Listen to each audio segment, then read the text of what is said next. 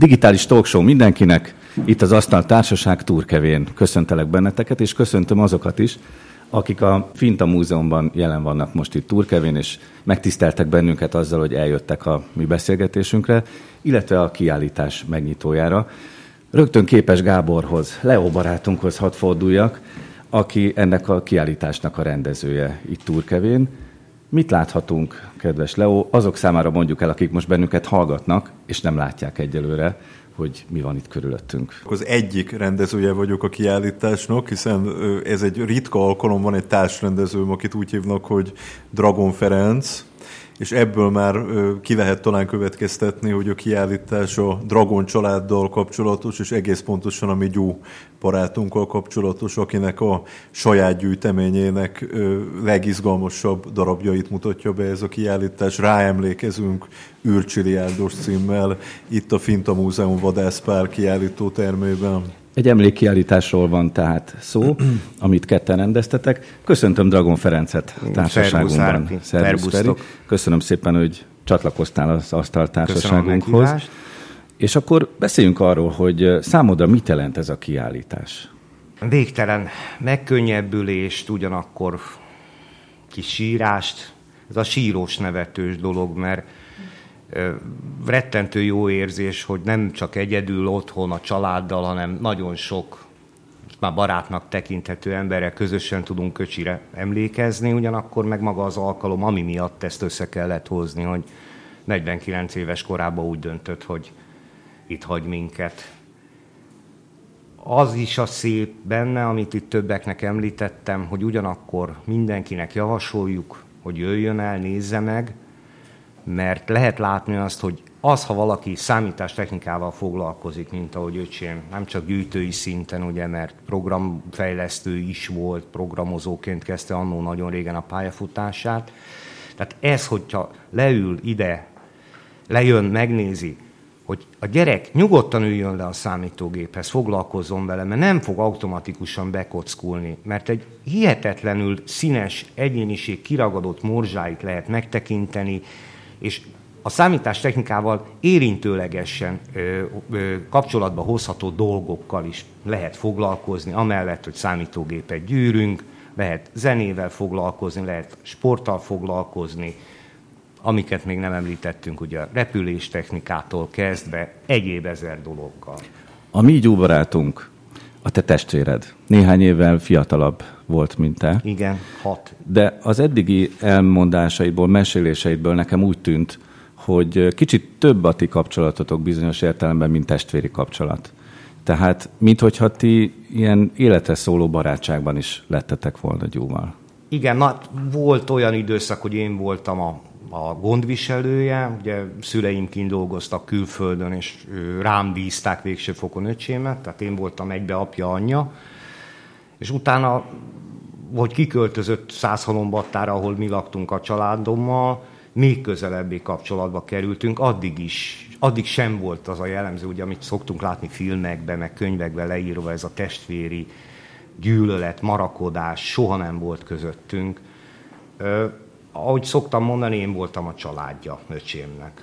Egy kicsit más alkat vagy te, mint Gyú, de azért sok minden össze is kötött benneteket. Erről majd beszéljünk egy picit később ebben a mai beszélgetésünkben. De akkor hadd mutassam be az Asztaltársaság további tagjait, akik itt vannak még velünk. Bódi Zoltán, ami az Asztaltársaságunk netnyelvésze.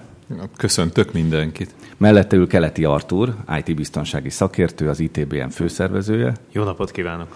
Másik oldalon itt van Pintér Robert is velünk. Jó szurkolást! Ő információs társadalom kutató, illetve hát Képes Gábor múzeológus, aki szintén az asztaltársaságunk tagja szokott lenni időről időre. Köszöntöm a kedves hallgatókat, és ez alkalommal nézőket. És akkor arra gondoltam, hogy ebben a műsorban mi foglalkoznánk azzal, hogy mi minden kapcsolódik Dragon György barátunkhoz. Talán a legfontosabb kulcsszó, amit az ő személyével kapcsolatban mindenki szokott emlegetni, az az anekdóta, az anekdótázás, a sztorizás. Hogyha valami összefoglalót szeretnénk kérni róla, a te testvéredről, a mi barátunkról, akkor ezt szokták mondani, hogy mindig olyan mosolyogva, szeretettel, kedvesen mesélt történeteket. Úgyhogy én arra gondoltam, hogy ebben a mostani beszélgetésünkben nekünk ez lenne a feladatunk, hogy kicsit sztorizunk, meséljünk, idézzünk fel történeteket Dragon Gyurival kapcsolatban. Más és más történetek lesznek szerintem, hiszen van, aki már jóval régebb óta ismeri gyúbarátunkat, és valaki kicsit kevesebb időt kapott ebből. De azt hiszem, hogy mindenkinek van valamilyen története. Akarja valaki kezdeni ezt a kört? Vagy pedig foglalkozunk azzal a másik témakörrel, amit Képes Gáborral beszéltünk előtte, hogy itt mi most egy, egy kiállítás közepén ülünk, tehát vannak mindenféle tárgyi emlékek, amik szintén felidézhetnek egy sor dolgot. Tehát például szintetizátorokat is látunk, vannak régi retro számítógépek, amik érdekesek lehetnek, és erről majd persze jó néhány konkrétumot kellene mondani. És akkor én rögtön hadd mondjam azt is, hogy itt ebben a felvételben is van egy olyan tárgy, egy technikai eszköz, ez a keverőpult, ami Dragon Györgyé volt, és amit egyébként egy évvel ezelőtt ő maga javasolt, hogy kezdjünk el használni a mi műsorunk felvételeihez, és aztán Feri segített abban, hogy ezt mi meg is kapjuk. Akkor ezt a keverőpultot itt hagyod a kiállításban? Nem, mert ez használatban van, tehát ez Értem. egy teljesen aktív eszköz, amivel mi hetente, két hetente vesszük fel a műsort. Na, szóval melyiket javasoljátok? Én rögtön átvezetném, összekötném ezt a két gondolatkört, mert körülbelül egy éve, majdnem pontosan egy éve volt egy, egy kurzusom, egy ilyen szabadon választható kurzusom a, a Kodolányi János Főiskola, illetve az ELTE Bölcsészet Tudományi Karának a közös szervezésében, ez már önmagában egy érdekes dolog volt, de a lényeg, hogy minden órára más-más szakértőjét hívtuk meg a digitális kultúrának, és természetesen az egyik szereplője Dragon György volt ennek az előadás sorozatnak, mint hogy egy másik szereplője itt ül mellettem, Keleti Artúr, informatikai biztonsági szakértő.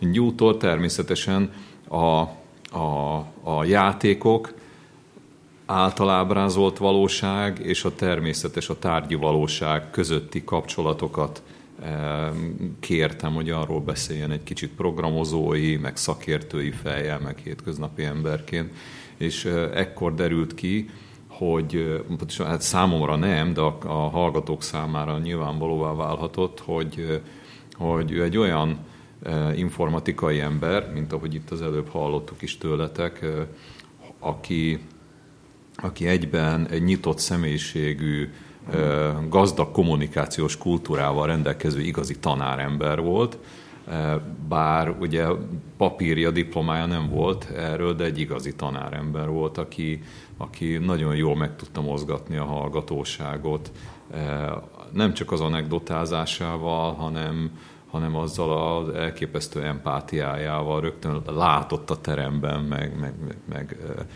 együttműködni tudott a hallgatókkal. Tehát nagy élmény volt. De egyébként hát a... te tanárember vagy, Zoli, tehát ezt Igen. te pontosan látod szakmailag is, hogy hát Gyú ezt ösztönösen csinálta, vagy pedig volt valami fajta előrutinja, amit valahol azért megszerzett?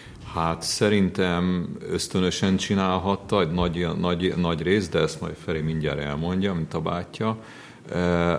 De én azt gondolom, hogy a munkája során a különböző helyeken, ugye az a világnak rengeteg részénél nagyon-nagyon sok emberrel épített ki kapcsolatot, interakciót. Ez, ez hozza a rutint egyébként. Feri? Után. De ő egy hát- igazi tanárember, tanár egyéniség volt, én úgy tapasztaltam meg. Ő, ő, ahogy én fogalmaztam, mindig született tanár volt. Egyébként nagyon sokáig tanár akart lenni. Többször fölvételizett tanárképzőbe, tanító, tanárképzőbe, csak az volt a probléma, hogy a sportból érdekes mód mindig megbukott, mert az úszással nem volt annyira kibékülve. És annó, bármilyen vicces, nem az volt a lényeg, hogy valaki milyen tanár, mennyire tudja a fizikát, matematikát, hogy tudja átadni az ismereteit, hanem hogy szintidőre le tud-e úszni egy bizonyos távolságot. Ezt öcsi soha nem tudta teljesíteni, és ezért nem ment el pedagógusnak. Szerintem nem tudom. Egy ideig azt hittem, hogy nagyon sokat vesztett vele ezzel a társadalom, de hogy most körülnézünk és áttekintjük az életét, nyertünk vele, hogy nem az lett, mert nem fásult bele abba a világba, ami lehet, hogy nem engedte volna, hogy ennyire kibantakozzon a sokszínűsége. Egyébként, ha már oktatásról van szó, az egyik tárgy itt a kiállításban az egy dokumentum Gyúnak az eredeti diplomája, és egy elég érdekes helyről származik ez a diploma, ez a kolumbiai egyetemnek, Bogotai Egyetemnek a, a hivatalos rendszerszervezői diplomája. Számomra azért is érdekes ez a tárgy, mert az egyik első kedves emlékem Gyúról az a Magyar Rádió pagodájához kötődik, ahol várunk a Netidők című műsor felvételére, és amíg várakozunk, lehet, hogy éppen Szilágyi Árpád szerkesztő úr késésben van, de ezt nem tudom egész pontosan megmondani. Nem, ilyen de, sose volt. De, de amíg végtelenek tűnő időn keresztül várakozunk Szilágyi Árpi beérkezésére, addig Gyú elkezd anekdotázni, és ezek az anekdoták, ezek általában vagy Dél-Amerikával kapcsolatosak, vagy pedig Albániával kapcsolatosak. Mindkét helyre diplomata apukája révén jutott el, és számomra lenyűgözően színes történetek voltak olyan tájakról és emberekről, akikkel én soha nem találkozhatnám. Ha már nálad van a szó, akkor egy kicsit megint térjünk vissza a tárgyakhoz, hiszen pont, hogy az előbb arra néztem, láttam, ott van egy nagy csíkos póló, ez is egy kicsit a sporthoz köthető. Igen, ez Árvai Imre kollégámnak köszönhető, hogy ez a mez bekerült a kiállításba, ugyanis az egyik tablója a kiállításnak Gyuról a sport rajongóról szól. Számomra egyébként ez volt Gyunak a legkevésbé ismert oldala, de a bátyja csillogó szemekkel mesélt a, a közös meccsnézésekről, közös sportélményekről, és Imre vetette föl, hogy hát akkor ne csak baseball labdát, meg amerikai focilabdát, meg hokiütőt mutassunk be ebben az egyébként azért túlnyomó részt informatikával foglalkozó kiállításban, hanem hozza el Feri Gyú egyik mezét is. Zoli, valamit hozzá akartál tenni az előbb? A diplomával kapcsolatban azért, akik most nincsenek itt, azoknak meséljük el, hogy ez egy rettenetesen érdekes diploma egyébként, mert szerintem a Gyú az országunk első szervező üzemmérnöke, hiszen a leírás szerint a diplomáját hosszú ideig Bogotában szerezte, Kolumbiában, hosszú ideig nem tudta honosítani, mert Magyarországon még hosszú ideig után, hogy hazatért, nem volt ilyen szak. Tehát eh, amint lett ilyen szak, akkor gondolom rögtön honosítva lett ez a diploma. Tehát az ország első rendszerszervező üzemmérnökével volt nekünk szerencsénk. Robesz. Pár napig nálam dekoltak a tudcok egyébként, és a, ez volt az utolsó darab, ami megérkezett. Ugye kicsit babusgattuk, hogy nehogy lejtsük, hogy baj legyen, és mondom, ez nem is Gyúnak van kiállítva, hiszen nagyon furcsa neve van rajta. Ja, a Feri mesélni erről egy kicsit, mert szerintem ez, igen, ez, ez, ez, ez a spanyolos spanyol... temperamentum benne van. Igen, ez a spanyolok benne vannak, mert ugye ott szokás az, hogy bármennyire is ugyanúgy anyakönyveznek, mint minket, tehát vezetéknév, keresztnév, anyja neve, apja neve, született, stb. automatikusan hozzárakják az édesanyja lánykori nevét a névhez. Ezért van az, amikor ilyen szappanoperákat nézünk, hogy végtelen hosszú neveket sorolnak föl, mert az összes nagyszülőnek is a születéskori nevét hozzárakják, és ezért van a diplomáján Gyurinak, hogy George, Jorge, bocsánat, Jorge Dragon Munkáci, hogy spanyolosan ejtsem, Munkáci, Munkáci tehát ö, Munkácsi Dragon György. Egyik kedves látogató megkérdezte egyébként, hogy a festőművésznek rokonai vagytok? Igen, rokonai Tényleg? vagyunk Komolyan? Komolyan. Édesanyámnak, édesanyám ugyanúgy születéskori, édesanyám születéskori neve Lib Katalin, ugye Lib Mihály. És ö, belügyminiszteri engedéllyel, amit aztán 56-ban visszavontak már, mint az Y használatát, de 56-ig Y-nal használhatta a nevét. Utána annyit engedélyeztek, hogy maradhatott a munkácsi, de az Y nem. Lenyűgöző volt Szerintem számomra. ezzel most még minket is megleptél, tehát elképesztő, hogy mindig tudunk meg újat erről az emberről. Folyamatosan derülnek ki a meglepő dolgok, és számomra lenyűgöző volt az, amikor 11 néhány évvel ezelőtt megtudtam, hogy ő spanyolul nem csak nem csak, hogy jól beszél, de olyan szinten, magas szinten tanult meg Bogotában spanyolul, hogy sokan Dél-Amerikában azon gondolkodtak, hogy, hogy Mexikó városnak melyik kerületében nőtt fel Dragon György, hiszen annyira magas szinten beszélte a spanyol nyelvet, hogy egyszerűen a, a hogy mondják, ez nem tájszólás, hanem a dialektust Igen, próbálták dialektus, kitalálni. Ő rólam meg tudta mondani, hogy én Argentinában tanultam a spanyolt három szó után. Ez igen. Mert hogy tényleg? Argentinában, Argentinában tanultad? Én igen, én Argentinában tanultam, ott ragadt rám egy kis spanyol, sokkal kisebb koromban voltam, általános iskolás koromban Argentinában, de annyira, annyira benne volt a nyelvbe, hogy három-négy szó után meg tudta ő is mondani, hogy Dél-Amerika melyik területén, melyik spanyol nyelvterületen, tehát hogy most kubai vagy, venezuelai, argentin, csillei, mert mindegyik egy kicsit speciálisan ejti ki. Jorge barátunk, vagyis Gyú, egyébként használta is a spanyol nyelvet, sok olyan dologra, amit nem is gondolnánk, hát természetesen csajozásra is az interneten. Tehát voltak ilyen dél-amerikai barátnői, akikkel természetesen spanyolul csetelt, vagy beszélgetett is. És aztán pár évvel ezelőtt engem is meglepett azzal, hogy fölkérték őt egy spanyol nyelvű rádióadás készítésére. Ez egy internetes rádió műsor volt, aminél szintén felmerült ez, hogy Spanyolországnak vajon melyik részén élhet Gyú ezzel a kiejtéssel, és nem gondolták, hogy Budapesten, illetve hát Magyarországon él. Sőt, tizen évvel ezelőtt járt Magyarországon a spanyol jégkorong válogatott. Te Igen. találkoztál velük, vagy, vagy nem, csak az nem elmesélés? találkoztam velük, csak elmesélés, és hát itt a kiállításon is megemlítjük, mert ő, Gyú volt a akkor megrendezett C csoportos világbajnokságon a spanyol együttesnek a tolmácsa, egy komplett hoki válogatottnak a tolmácsa. Mondjuk a sztorikat most, hogy hogy szerzett lányokat a fiúknak, azt most nem meséljük el, mert ezek is voltak benne. Tehát Zárója tolmács, bezárva. Igen. De itt van egy ütő, ugye? Így van, és, és ezt kapta utána ö, örök emlékül, amit a, a, egy használt, tehát bent volt a pályán ütő, amit a Gyunak dedikáltak a spanyol játékosok, ott van az összesnek az aláírása, akik ekkor itten játszottak a BS jegén. Leo? Csak annyit akartam hozzátenni, hogy ez egy ütős kiállítás. A nyelvvel kapcsolatban szerintem Zolinak is vannak érdekes élményei, mert időnként te kértél tőle tanácsokat. Persze, persze.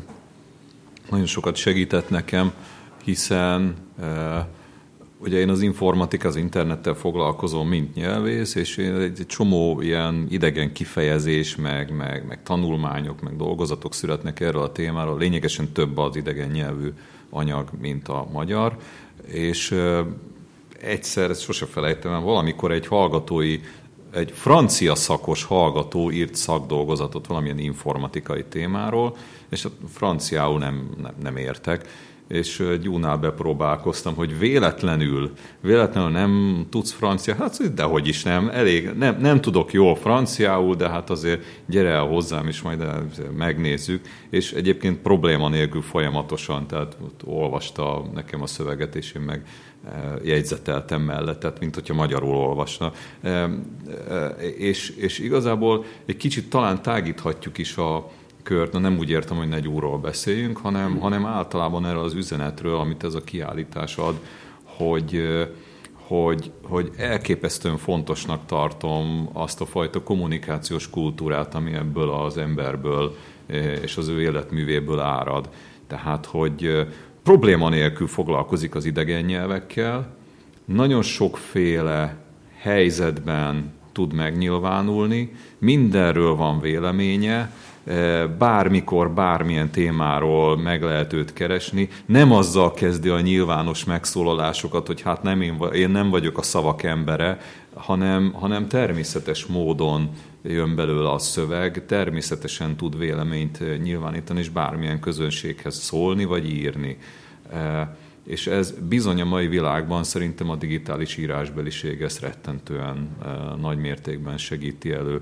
Nekem ez a kiállítás fő üzenete. Én még a spanyol nyelvhez azt hadd meséljem el, hogy 1999 volt az az esztendő, ha jól emlékszem, amikor Spanyolországban voltak tüntetések az internettel kapcsolatban, és egy aktivistát sikerült elcsípnünk, interneten keresztül, és Gyút kértem meg arra, hogy készítsen interjút ezzel a spanyol internetaktivistával.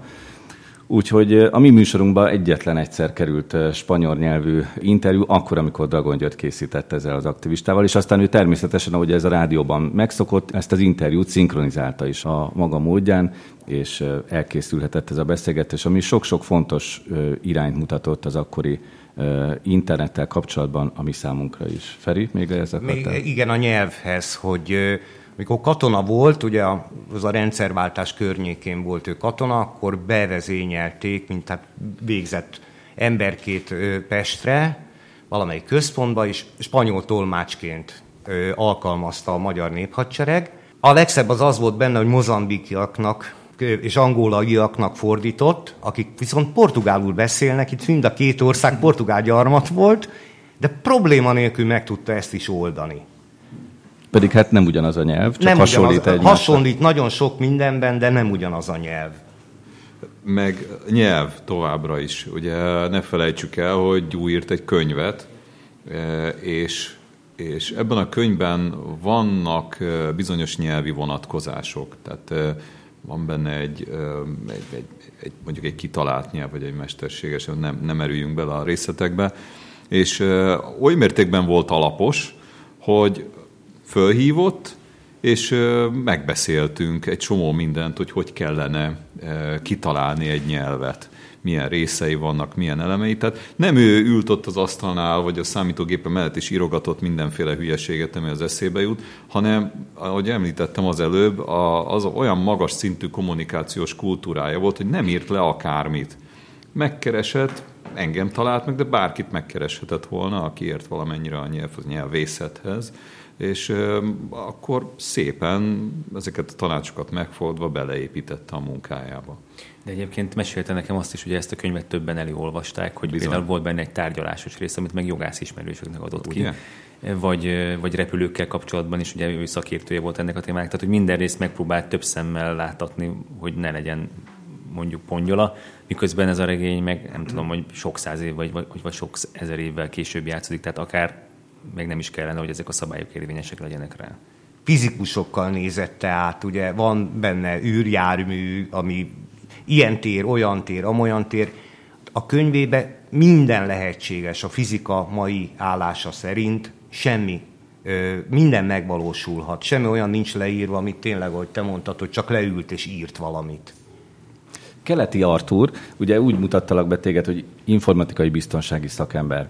Azt viszont kevesebben tudják, hogy te már a 80-as évek végén, a 90-es évek elején a házi számítógépekkel, komodorokkal foglalkoztál. Ugye a játékfejlesztésben voltál benne, csak úgy, mint ahogy Dragon Gyú is. Te is zenét szereztél akkor, ugye? Vagy valamilyen játékfejlesztési momentumban vagy mozzanatban benne voltál? Igen, abszolút. Tehát nekem is a, a játékokhoz a zeneszerzés az része volt a, a, az életemnek. Ugyanakkor még nem tudtam, hogy ez kvázi a munkám is, csak csináltuk. És azért is fantasztikus itt ülni ezen a kiállításon, ráadásul pont nagyjából így geometriai is a közepén, ahol a széken van, mert teljesen úgy érzem magam néhány kivétellel, mint hogyha a, a saját agyamban ülnék mert így körbenézek, és olyan dolgok vannak körülöttem, amiket imádok. Mindent. Tehát, hogy hátrafordulok, itt van a, a Commodore 64, a, az Amiga számítógép mögöttem, itt vannak ezek a fantasztikus szoftverek, és, és így visszagondolva, most már sokkal jobban értem azt, amikor Gyúval beszélgettem, akkor honna, ho, hogy történt az mindig meg, hogy valahogy mindig volt egy zseb, amiből előhúzott valamit. Mert tulajdonképpen ez volt a zsebében, ami itt körülöttünk van. És akár mikor beszélgettünk, ugye az Amiga az egy nagy szerelem volt mind a kettőnknek, ugye én is amigás voltam, ugye a, a Commodore-ok, itt is több Commodore számítógép található, ugye azoknak, akik nem tudnák, ugye van Commodore 64, van plusz 4, van 16-os, 16-os ezek mind itt találhatóak a ki, kiállításon. És és egyszerűen fantasztikus volt, hogy akármikor ezekről a témákról beszélgettünk, ő mindig, mindenben, nem csak, hogy, nem csak, hogy jól emlékezett vissza helyesen a, a történelemre, hanem napra kész is volt. És hát igen, a zene az, az szintén összekötött minket, több, több zenét is azóta is meghallgattam, amit esetleg akkor kihagytam. Ami a legfurcsább volt az egészben, hogy, hogy a színen, ahogy mi hívtuk, ugye, vagy szkéne, itt talán szebb, vagy ott viszont nem nagyon találkoztunk. Tehát valahogy ez egy ilyen újra találkozás volt, vagy egy olyan találkozás, ami, ami bekövetkezhetett volna korábban is, de mi már csak sokkal felnőttebb korunkban találkoztunk össze először. Pedig ez nagyon furcsa, mert a 80-as évek végén persze országosan a médiában hallottunk sok hírt arról. A Novotrade nevű cég például híressé vált az országban arról, hogy számítógépes játékokat készítenek Commodore-ra, ugye 80-as évek közepétől már a vége felé. Képes Gábor bólogat is erre, hiszen ezzel, ezzel te nagyon részletesen foglalkoztál. Mégis azért nem gondoljuk azt, hogy nagyon sok ember foglalkozott volna ezzel. De egy dolgot ne felejts el, hogy a, a kommunikáció az ugye sehol se volt ahhoz képest, ami most volt. Tehát az, hogyha ugye ez az időszak volt, amikor az ember elment otthonról, és, azt, és akkor megbeszéltük, hogy mi lesz a mai nap, meg az is lehet, hogy mi lesz holnap, és akkor azt úgy kellett csinálni, mert nem nagyon lehetett máshogy egymással kommunikálni. Tehát igen, nagyon-nagyon sokszor előfordul most már a modern kommunikáció korszakában, Facebook korszakában, hogy olyan emberekkel találkozunk, és olyan gondolatok kerülnek elő, amiket akkor nem ismerhettünk meg, vagy akkor nem találkozhattunk velük és nyugodtan mondhatom, hogy jó nem csak játékfejlesztő volt, de informatika történész is volt. Most, ahogy készültünk a kiállításra, és a, a műtárgyaknak a tárgyfeliratait fogalmaztuk, visszanéztem a különböző blog bejegyzéseit számítógépekről, és több a kiállításon látható gépről is remek, de tényleg egyperces novellába illően tömör, ugyanakkor szakmailag nagyon pontos leírást adott. Úgy tűnik, hogy a kedvencei azok az úgynevezett Magyarországon világhírű számítógépek voltak. Figyeljünk erre a finomságra, hogy Magyarországon világhírű. Ilyen volt az Enterprise számítógép, a Commodore 16, a Commodore Plus 4, mind a három itt van egy vitrínben, amelyik nyugati piacon szinte eladhatatlannak minősült, úgyhogy ezeket a raktárkészleteket magyar vállalatok vásároltak föl, magyar iskolákban terjesztették el ezeket a gépeket. Ezt mondhatjuk összefoglalni, hogy a, a, az árérzékeny magyar piacon az árérzékeny eladható. kelet-európai magyar piacon jelentek meg ezek a gépek, és például a Commodore 16 kapcsán írja, hogy a, a, ehhez a típushoz megjelent programoknak a tekintélyes része is magyar programozók munkája. Emlékszem egyszer Gyúval pont ezekről beszélgettünk, és előkerült egy, egy régi poén, amit mind a, mind a ketten ismertünk, és nagyon jót nevettünk rajta. Neked is biztos fog tetszeni, nyelvi elem van benne. Egy riportot láttunk a, a videóton számítógépről, ami szintén megtalálható itt az egyik vitrínben. TV komputer. Igen, a, a TV komputerről, igen, és elhangzott a, a riportban az a mondat a riporter szájából, hogy látom, hogy ezen az új videóton számítógépen van ö, botkormány, magyar nevén joystick. Hány számítógépet állítottatok ki, Gábor, egyébként? Fejből nem tudom természetesen, de itt van a Dragon 32, amelyik már csak a névrokonság miatt is az egyik kedvenc számítógépe volt. Ez, ez egy csak brit röviden, modell. Mert, na ezt akartam, hogy, hogy mit itt lehet van tudni az ZX81. A Dragonról mit lehet tudni? Dragon 32 egy Magyarországon sem világhírű számítógép. 1982-ben jelenik meg a brit piacon, amelyiket azért erősen ural a, a Sinclair, és erősen ural a, az Acorn cég, ugye a BBC számítógéppel. Tehát én azt gondolom, hogy ez egy ott sem közismert számítógép volt, ugyanakkor meglehetősen jó tulajdonságokkal rendelkezett. Magyarországon például Simonyi Endre a, a HCC klubnak a vezetője volt egy, egy, egy élharcosa ennek a típusnak. Feri, ezekről a számítógépekről ti annak idején hogyan tudtatok információkat szerezni? Gyú, hogyan értesülhetett arról, hogy létezik egyáltalán én, hogy Dragon számítógép? Nyilván ki volt hegyezve a füle, tehát meghallotta ezt a nevet, de hát nem volt internet, nem lehetett böngészni. Ö, ugyanakkor, hát de voltak újságok. Voltak újságok, többek közt, ugye, amikben aztán ő is részt vett, hogy Other Side, PCX guru, hát már sokkal több volt, mint a mai világban. De még a Dragon 32-re visszatérve, ö, amúgy azt tartották a legjobbnak ügyviteli célokra. Az összes számító, akkori létező, még a Commodore 64-nél is többre tartották ügyviteli célokra, csak hát szoftverhiány miatt megbukott a projekt végső fokon, mint oly sok másik projekt De is. ott van mellette a vitrínben az EX81 is, tehát azt hiszem, hogy aki eljön erre a kiállításra, a gyó pályáján keresztül, és ez külön izgalmas szerintem, a személyi számítógép történetét, vagy a házi számítógép történetét is megismerheti. Egy szociológust mennyire hatnak meg ezek a régi számítógépek? Hát tulajdonképpen videóton ilyen pongos gépünk nekünk is volt, de én max nyácsorgatva néztem ezeket a gépeket ismerősöknél. Tehát én nekem kimaradt ez a dolog, ami végül is talán nem is probléma, hogy nem játszottam végig a, a tinédzser koromat vagy a gyerekkoromat, nem lett belőlem programozó vagy zeneszerző, viszont információs társadalommal foglalkozom, mint kutató. Tehát valahogy mégiscsak ez a, ez a témához keveredtem, és egyébként Gyúval az utóbbi, vagy az utolsó egy évben, vagy, vagy három évben együtt is dolgoztunk. És egyik, szintén ugye itt a Lego nem jelenik ugyan meg a kiállításon, de nagyon érdekes sztori volt a, a, a Gyú a, a Tücsivel, ugye szintén az asztaltársaságunk tagja, sci író, dolgozott közösen egy szobába, és kitalálták, hogy neki kell Lego. Azért, mert hogy ők tulajdonképpen a sztorit találják ki emögé, mondjuk a, a Tücsi írta meg, hogy milyen, ez egy játékfejlesztés volt, hogy mi, a pályákon mi, mi az, ami megjelenjen, hogyan jelenjen meg, milyen kerettörténet és akkor mondták, hogy nekik legó kell. És akkor miután én ajánlottam be a tücsit is, meg a gyút is, akkor a, jött az ügyvezető, és megkérdezte, hogy ezek, ezek hülyéskednek, vagy ezt most ők komolyan gondolják, hogy én most, én most mit, én ismerem őket közelebbről, hogy most erről mit gondolok, és akkor hát el kellett mennem megkérdezni tőlük, hogy ezt most ők komolyan gondolják, és mondták, hogy ne halál komolyan. Hogy aztán ugye én megtudtam gyútól, hogy ő nagy legó rajongó, van nálunk otthon három nagy láda legó, amit így megörököltünk, és mondta, hogy nehogy, nehogy véletlenül elkótyavetjétek, és hogyha esetleg lesz, tehát nem akarjátok már azt mondani, hogy első ember, aki vagyok, akkor nekem szóljatok, mert nekem erre szükségem lehet. És akkor még egy történet, ha már magamhoz ragadtam a mikrofont. Én... De is mit csináltak a legóval? Azért ne adjuk ez... lógva a történetet. Én rendszeresen szoktunk tárgyalót keresni, van négy tárgyaló a cégnek, amit mindig befoglalunk persze az Outlookban, amit persze senki nem tart be, így akkor úgy néz ki, hogy az ember elkezd körbejárni a tárgyaló közül, és egyszer csak így betoppantam abba a tárgyalóba, ahol az első DTM-et rögzítettük annó, ti is ismeritek egy kb. egy fel ekkora helység, mint ahol most ülünk, és három ember ült bent, Tücsi Gyú meg egy fejlesztő, egy nagy asztalt ültek körbe, és legóztak. És ugye itt a konferen- itt, hogy itt a kiállításon is le van ugye írva, és nekem is nagyon érdekes volt, hogy felrajzolták, hogy itt a, cél, itt a rajt, itt a cél, leraktak egy kis Lego emberkét, és elkezdtek 3D-ben tervezni, hogy hogy fognak kinézni az egyes elemek, hogy fognak kinézni az egyes pályákon belüli részek, és ahhoz, hogy ezt jól el tudják képzelni, tulajdonképpen ehhez kellett nekik a Lego. Tehát a játékfejlesztők azok legózhatnak is.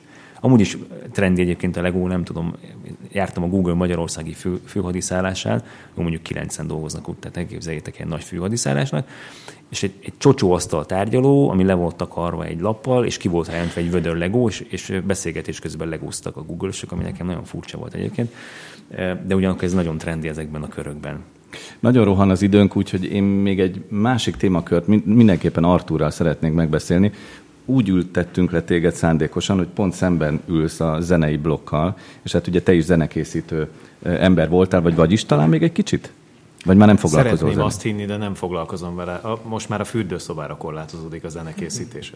Szóval ott van veled szemben egy szintetizátor például, meg alatta egy másik nagy számítógép ezzel a géppel mit lehet előállítani? Tehát azt a, azt a két nagy lemezt, amit Gyú elkészített és az interneten megjelentetett, egy, egy ilyen berendezéssel el lehet készíteni? Hát azért, azért, azért ez több kell. De ezek, a, ezek az eszközök, amik, amik itt vannak, ezek szerintem nagyon jól mutatják azt, hogy ő, ő neki milyen volt az érdeklődése, milyen volt a, az irányultsága. Én azt gondolom, hogy azért ma, és ez, ez, ez különösen fontos, ma a modern digitális zenében nagyon sokszor nem találjuk meg ezeket az elemeket azoknak a, a, az otthonában, vagy, vagy a stúdiójában, akik zenélnek, és ez, ez, egy, ez egy komoly zenei felkészültséget mutat. Már maga az is, ugye, hogy a hallgatók nem látják, hogy itt van egy billentyűzet, amin konkrétan dalamokat kell játszani.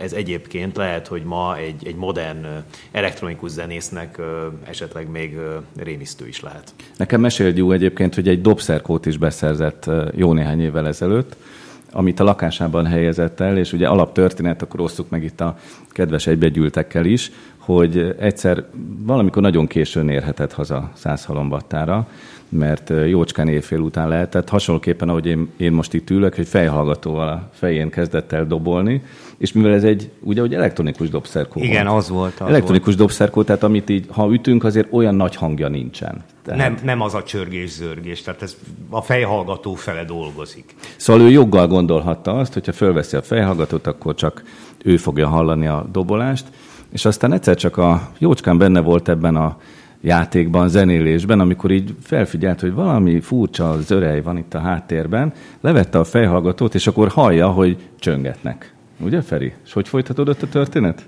Mondjam tovább én. Csörget, csörgettek, csörgettek, kimegy, hát mi lehet hajnali kettő órakor? Ki lehet itt, aki hozzám akar becsöngetni? Hát az egyik álmos szomszéd, aki azt mondja, hogy nem tudja, hogy mi lehet itt, de valami valahonnan ilyen nagyon erős dobolás hang hallatszik, és akkor jött rá, hogy az erősítőn a hangerőt azt rajta hagyta, és a hangszórón is hallatszott minden dobolás. Ti zenéltetek együtt, Feri? Én nem, én nem zenéltem, én csak hallgattam, amikor alkotott. Ugye itt is le van írva, hogy pár év, majd két évig tanult ő klasszikus zongorázást, amit akkor abba hagyott, és utána lehetősége volt Török Bálinton templomi orgonával komoly három kéz, egy lábban manuálos orgonán játszani. Na, ott hallgattam nagyon sokszor, és nem, nem jött zavarba attól, hogy a lábával is kell zenélni, és tudta a regisztereket váltani, pedig soha nem tanulta. Viszont koncertekre együtt jártatok. Igen, sok koncertre sikerült együtt elmenni. Nagyon-nagyon irigy vagyok például, hogy a Manfred Mans Earth Band budapesti koncertjére együtt mentetek el. Igen, az egy külön történet volt. Én katona voltam, ő neki bokaműtét utáni állapotjában volt. De ott kellett lennetek. Hát ez, ez, ez kötelező volt. Tehát ott az, hogy engem laktanyafogságra ítéltek, az nagyon kevés volt ehhez, úgyhogy átalkuttam magam két másik napra bezártságra. Szerencsére belement a parancsnokom, öcsém kibalhészla magának, hogy hamarabb kapjon járógipszet. Úgyhogy nagyon, nagyon klasszul néztünk ki öcsi hóna alatt ugye a két Manekó, én talpig Magyar Népköztársaság, mindent a nőkért plecsnivel a karomon. Ráadásul ugye az alkuknak az volt a tárgya, hogy neki is be kellett vinni a Dokinak az egyik rokonát, meg nekem is a parancsnokom egyik rokonát.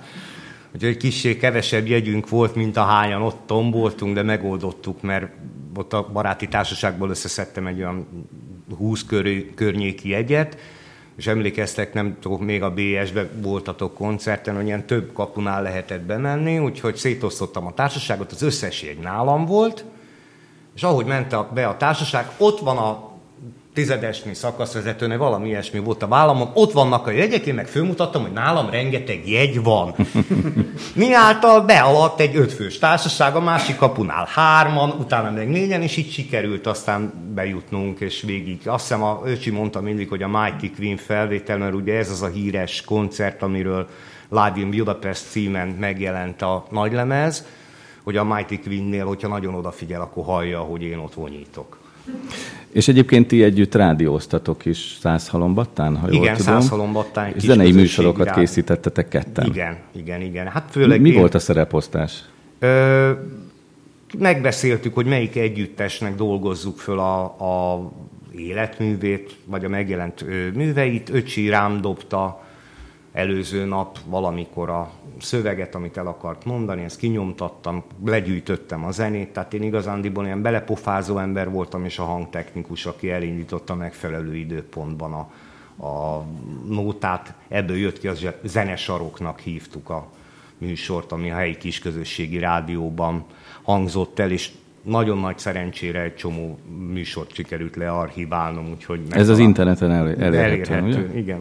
Én egyébként 1996-ban ismerkedtem meg az öcséddel, Dragon Gyúval, és az első megszólalásainak egyike arról szólt, hogy a modern popzenészek hogyan állítanak elő slágereket, és azzal a megdöbbentő véleménnyel jött elő Gyú, hogy manapság már, tehát a 90-es évek közepén már olyan számítógépes programokat készítenek, amikkel gyakorlatilag automatizálják a sláger készítést. Tehát megnyomja a gombot kis túlzással, és kijön a következő number van sláger. Hát erről Artur tud még gondolom, szóval én már akkor sem igazán tetszettek, amikor ö, már még olyan volt, hogy legalább a kotta fő volt öt vonal húzva, és valami fekete pöttyöket kellett rakni, de ahhoz már beautomatizálta ugye a kíséretet, de hát a mai programok már ilyen színes pöttyöket, meg, meg, meg nem is tudom, csentéket rakosgatnak végső fokon, szóval ez, amit mondta, hogy zavarba hozná a billentyűzet. Igen, de azért azt, azt mondjuk el a hallgatóknak, hogy itt található például egy ilyen Atari uh,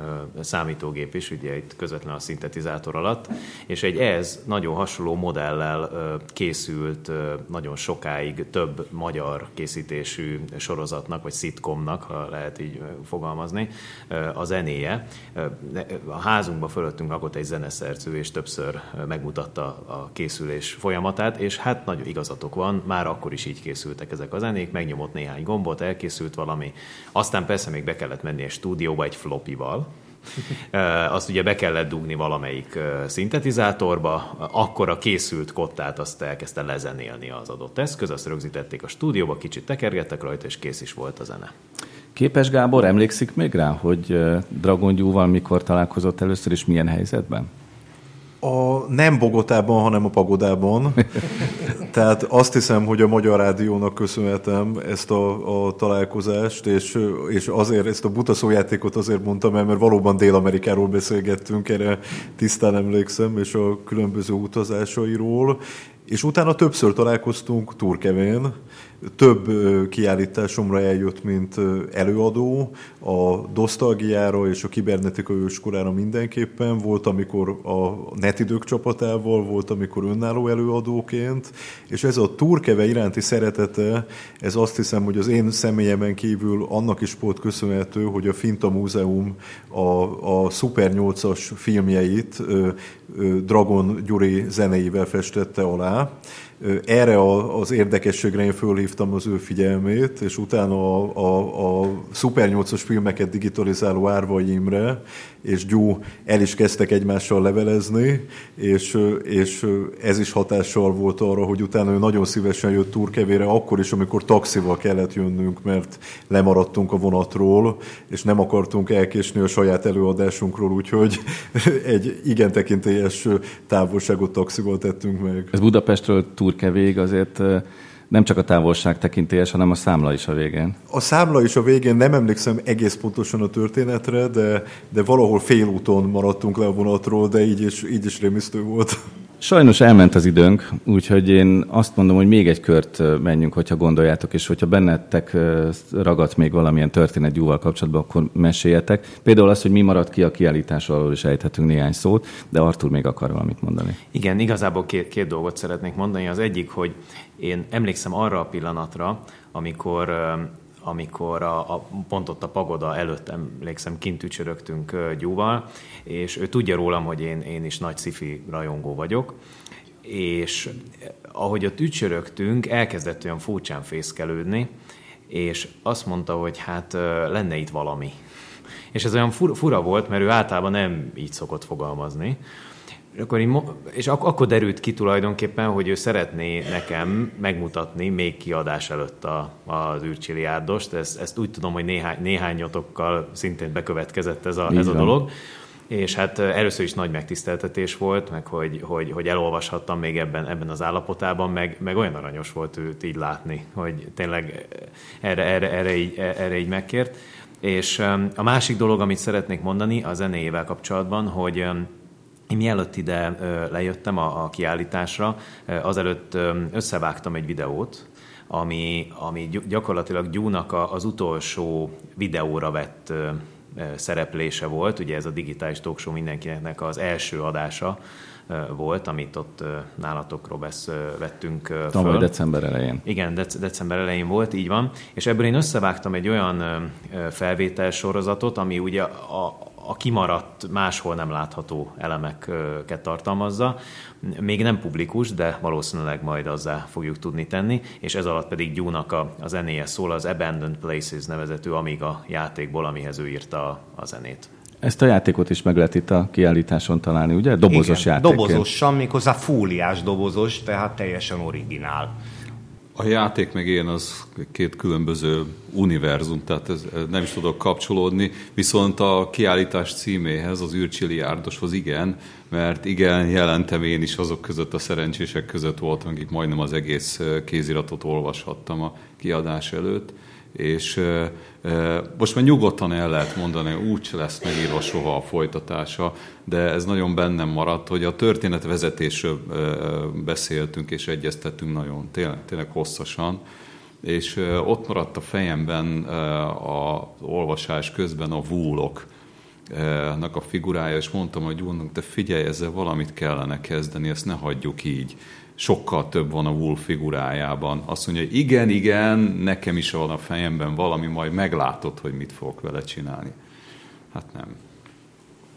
zenekönyv, számítógép, szintetizátorok, sőt itt mögöttem még van egy tabló, ami a rádióval foglalkozik, ezt ajánlom a közönségnek is, hogy olvassák el. Van némi közöm ehhez a szöveghez, mert hogy egyébként Gyú rendszeresen jött nem csak a netidők műsorba, hanem a reggeli csúcsban is az internet plegykák rovattal jelentkeztünk éveken keresztül a 90-es évek végén. Így van, ez is a 90-es évek. Szóval itt most minden összefoglalva megtalálható Dragon Gyúval kapcsolatban, meg az is egy kicsit, ami még sincsen jelen fizikailag. Ferit mondtál néhány szót a kiállítás megnyitón arról, hogy mi az, ami nem került be, csak címszavakba egy-kettő területet említsen. Hát, már ugye említetted a Lego rajongását, ami ettől függetlenül, tehát nem csak játékfejlesztésre, hát ugye Robert mondta is, hogy ő az első, akinek szóljanak, akkor a repülés utáni oldhatatlan szerelem, arról is már esett néhány szó, ez az, ami kimaradt. Meg, meg a repülőgép meg... szimulátorok. Arról hát nagyon sokat volt, beszélt a műsorban is. Igen, és ö, egy, nem, már meg nem mondom melyik születésnapjára, barátai befizették egy szimulátorra, úgyhogy büszkén jó, ö, ö, újságolta nekem, hogy képzeld el, harmadikra le tudtam szállni Bogota repülőtérre, természetesen melyik repülőtér Bogota, és bennült, és kétszer azért csattan, de harmadszorra úgy, ahogy le tudta tenni a, az Airbus-t és a puzzle, hogy arról, hogy, hogy szóval az, vagy, hogy képes volt leülni, és több tucat puzzle találtunk, és nem a kicsikből, hanem ez az 1500, 2000-es hatalmas ez nagyokból. a, a sivatag éjjel típusú igen, puzzle. Igen, igen, igen, igen. Hogy, hogy ez is iszonyatos mennyiséget, és mind ki volt rakva, tehát látszott ugye, amikor a doboz kinyitod, és a, a keret még el volt rakva, hogy az elindulás, ami a legnehezebb, az ha legközelebb előszedik. Hát és a macskája iránti rajongás, ami meghatározta, hát ezt meg Gábor mondta a, a megnyitón, hogy az utolsó fényképe, ami megjelent a Facebookon, az pont december 31-én este, onnan tudom, hogy a gépére föl van töltve, tehát megvan az eredeti fénykép átmentve, amit a Facebookra föltöltött, készült, amikor még igen rosszul nézett ki a macskája, meg úgymond jól nyitotta. Hát hiányozni fog nekünk Gyú, Dragon György, aki hát hosszú éveken keresztül a mi műsorunk oszlopos tagja volt, és én azt hiszem, hogy ezután is jelen lesz ő, mint ahogy most is itt van. Tehát én meg vagyok győződve arról, főleg a kiállítás megnyitója közben az motoszkált a fejemben, hogy bármikor beléphet ide ebbe a helyiségbe Dragon György, és egyszer csak megszólal, és valami jópofa történetet mesél el, hogy tényleg nem is, volt, nem is úgy volt az, hanem úgy, és mond egy jó anekdótát hozzá. Valahogy a, a műsorkészítés közben is azt érzem, amit mostanában két hetente teszünk meg ezzel a digitális talk show mindenkinek című műsorral, hogy Gyú folyamatosan jelen van. Jelen van a történeteivel, a stílusával, és azzal, amit hát több mint 15 éven keresztül a mi műsorunkhoz hozzátett. Úgyhogy ezért köszönöm azt, hogy ti eljöttetek ebbe a műsorba, illetve a közönségünknek is, hogy bennünket meghallgatott. És arra kérem őket, önöket, benneteket, hogy olvassátok, olvassák végig ezeket a tablókat, és ha lehet, akkor ti is, önök is őrizzétek meg emléketekben Dragon Györgyöt. Köszönöm szépen!